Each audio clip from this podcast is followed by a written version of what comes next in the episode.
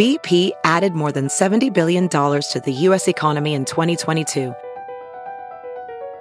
Investments like acquiring America's largest biogas producer, Archaea Energy, and starting up new infrastructure in the Gulf of Mexico. It's and, not or. See what doing both means for energy nationwide at bp.com slash investing in America.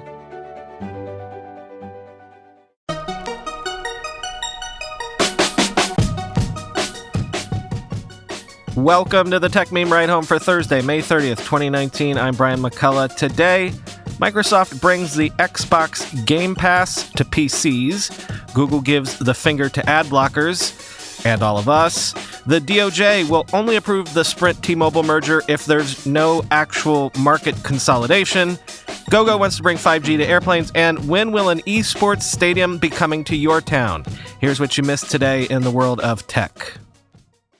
Microsoft is bringing its Xbox Game Pass subscription service to Windows 10 PCs with a curated library of more than 100 titles from big name developers including Bethesda, Sega, and Deep Silver. Exclusive games will be made available through the pass on the same day as wide release. Quoting Engadget, the new Game Pass sounds, in short, just like the console equivalent that launched in June 2017. It's not clear, though, how much the PC service will cost and if you'll need separate subscriptions for both platforms. Microsoft says it will be, quote, sharing more at E3, including when and how you'll experience the new Xbox Game Pass service for PC gamers, so stay tuned. But that's not all. Microsoft has announced its intention to release more PC games on Steam and other digital storefronts at launch. In a blog post, Phil Spencer, head of Xbox, confirmed that Gears 5 and Age of Empires 1, 2, and 3 definitive editions will be coming to Valve's marketplace. They will build on the 20 or so Microsoft made games that are already available through Steam and its promised to bring Halo, the Master Chief Collection, to the platform this year. Clearly, Microsoft is trying to position itself as a neutral, player first organization on PCs. It's also an obvious shot at Epic Games, which has riled some PC players with its exclusive and timed exclusive deals on the Epic Games Store. We believe you should have choice in where you buy your PC games, Spencer said, end quote. Google says that Chrome's current ad blocking capabilities will be restricted to enterprise users in coming changes to Chrome extensions, despite widespread negative feedback that the move has already engendered. It was just in January that Google announced a change to the Chrome extension system that would stop current ad blockers from working effectively. This did not go over well because, clearly, this was Google kneecapping a popular tool that users enjoy to make web browsing easier, faster, and just less ad crummy. But which Google doesn't like because, well, you know, they make all of their money off of those very same ads. Well, in a blog post today, Google acknowledged the criticism, but essentially said, unless you're paying us to make up for the ad revenue we'd be losing to ad blockers, you can go screw. So, enterprise customers can set up custom ad blockers, and the rest of us are out of luck. It's not really worth me quoting the Google post about this. Lots of the chatter on Twitter has been people vowing to switch to Firefox, which of course still allows full ad blocking plugins, and apparently Microsoft's new browser does also. So maybe, as Laurie Voss tweeted, quote, if Chrome sticks to this decision, they will lose market share to browsers that don't, end quote. We haven't talked about this, I don't think, but the Government Communications Headquarters in the UK, which is the signals intelligence organization in that country, came up with a neat little proposal not too long ago. They want a law that says any services that provide encrypted messaging must include a ghost protocol, essentially a backdoor that will allow law enforcement officials to drop in and listen in on any conversations as a ghost user that participants in the said conversation wouldn't even know was there. Quoting CNBC, Details of the initiative were first published in an essay by two of the UK's highest cybersecurity officials in November 2018 Ian Levy, the technical director of Britain's National Cybersecurity Centre, and Crispin Robinson, GCHQ's head of cryptanalysis, the technical term for code breaking, put forward a process that would attempt to avoid breaking encryption. The pair said it would be, quote, relatively easy for a service provider to silently add a law enforcement participant to a group chat or call, end quote. In practice, the proposal suggests a technique which would require encrypted messaging services such as WhatsApp to direct a message to a third recipient at the same time as sending it to its intended user.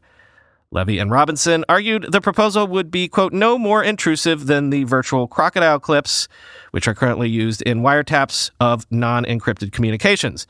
This refers to the use of chat and call apps that can silently copy call data during digital exchanges, end quote.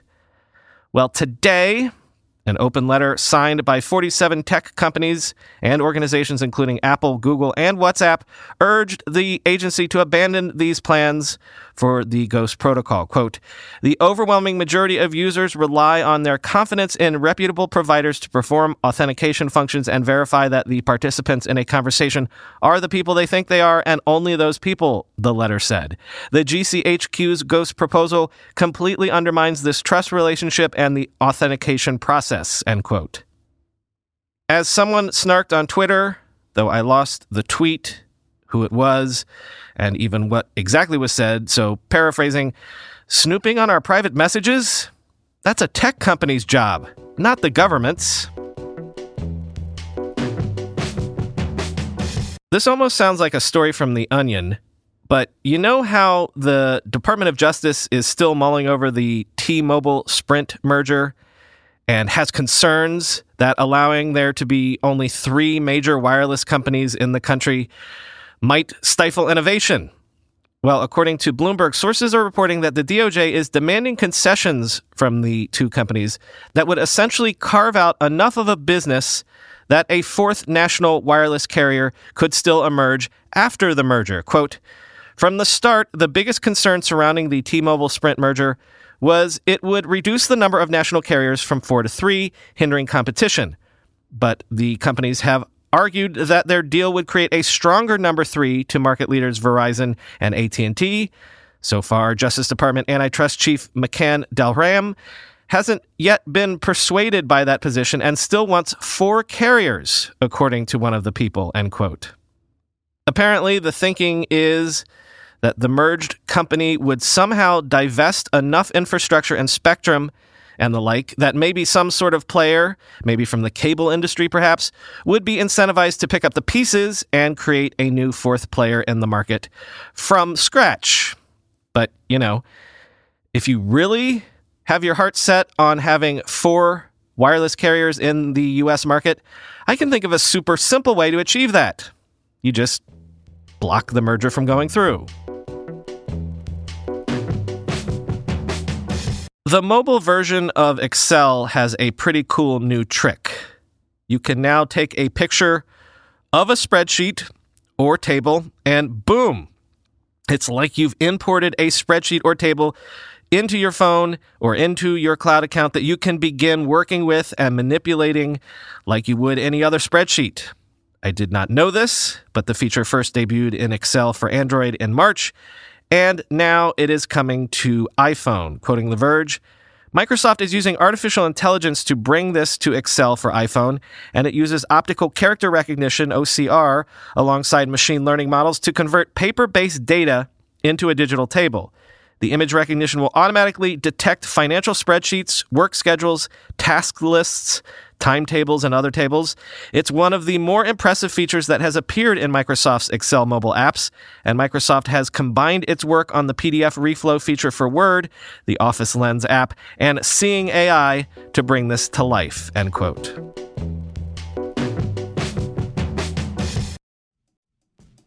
Guys, we don't have to choose between hair growth and our health. Nutrafol's drug-free whole body approach promotes hair growth from within.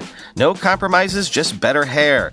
Nutrafol is the number one dermatologist recommended hair growth supplement brand with over 1 million people seeing thicker, stronger, faster growing hair with less shedding.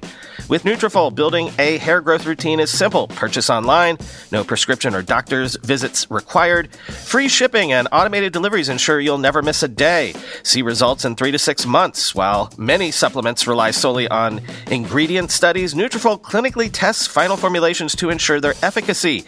In a clinical study, 84% of men showed improvement in their hair after six months taking Nutrafol's men's hair growth supplements. Take the first step to visibly thicker, healthier hair for a limited time, Nutrafol is offering our listeners $10 off your first month subscription and free shipping when you go to Nutrafol.com slash men and enter the promo code RIDE HOME. Find out why over 4,500 healthcare professionals and hairstylists recommend Nutrafol for healthier hair. Nutrafol.com slash men, spelled N-U-T-R-A-F-O-L dot com slash men, and enter promo code RIDE HOME. As you write your life story, you're far from finished. Are you looking to close the book on your job? Maybe turn a page in your career? Be continued at the Georgetown University School of Continuing Studies. Our professional master's degrees and certificates are designed to meet you where you are and take you where you want to go. At Georgetown SCS, the learning never stops, and neither do you. Write your next chapter. Be continued at scs www.georgetown.edu slash podcast. As we track the streaming wars, I keep underlining the fact that it's not all about subscriptions. There's a whole nother side to this. There's a growing, serious market for ad supported streaming as well, and there's serious money to be made therein.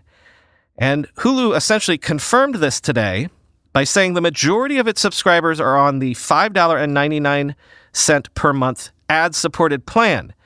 The ad free Hulu service is $11.99 per month. Quoting Variety, Hulu has previously disclosed subscriber numbers, announcing 28 million customer accounts earlier this month, but hasn't broken those out by plan type. Now, Hulu, which in the past month became fully ensconced under Disney's wing, has provided some context around the size of its audience base. Overall, it has 82 million viewers meaning there's an average of 2.9 viewers per Hulu account. And of those, about 70% or 58 million are on the ad supported plan, according to Peter Naylor, Senior VP, Head of Advertising Sales, citing ComScore estimates, end quote. So, yeah, 58 million people you could advertise to. I bet there would be people willing to pay for that. And indeed, Hulu also revealed that Ads on its platform last year generated $1.5 billion in revenue. In flight internet provider GoGo says it plans to deploy in flight 5G as early as 2021 that will serve smaller aircraft on routes in the contiguous United States and Canada.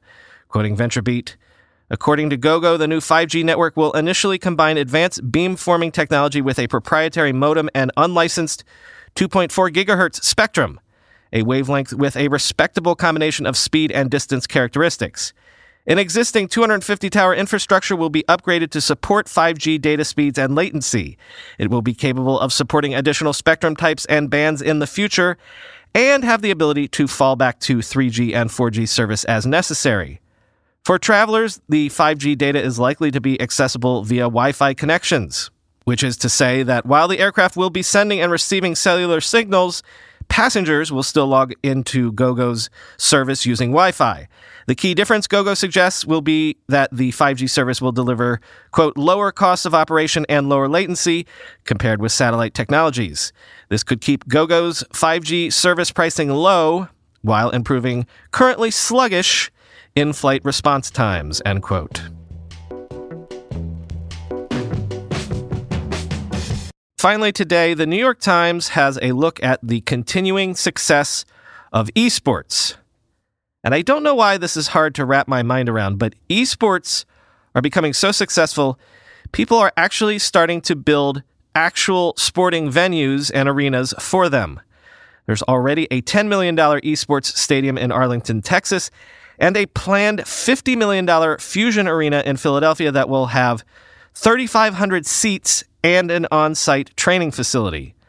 Quoting the Times, Other places are outfitting themselves for esports on an occasional basis, like Boardwalk Hall in Atlantic City, a 1929 building that typically puts on comedy shows, concerts, and arena football. In April, a chandelier adorned theater in the building presented an esports competition, a college tournament that included games like Dota 2, Apex Legends, and NBA 2K.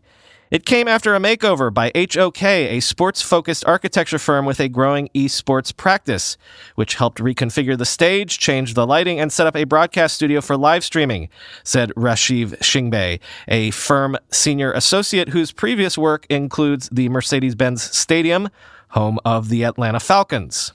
HOK, based in Kansas City, is funneling more resources into the growing field.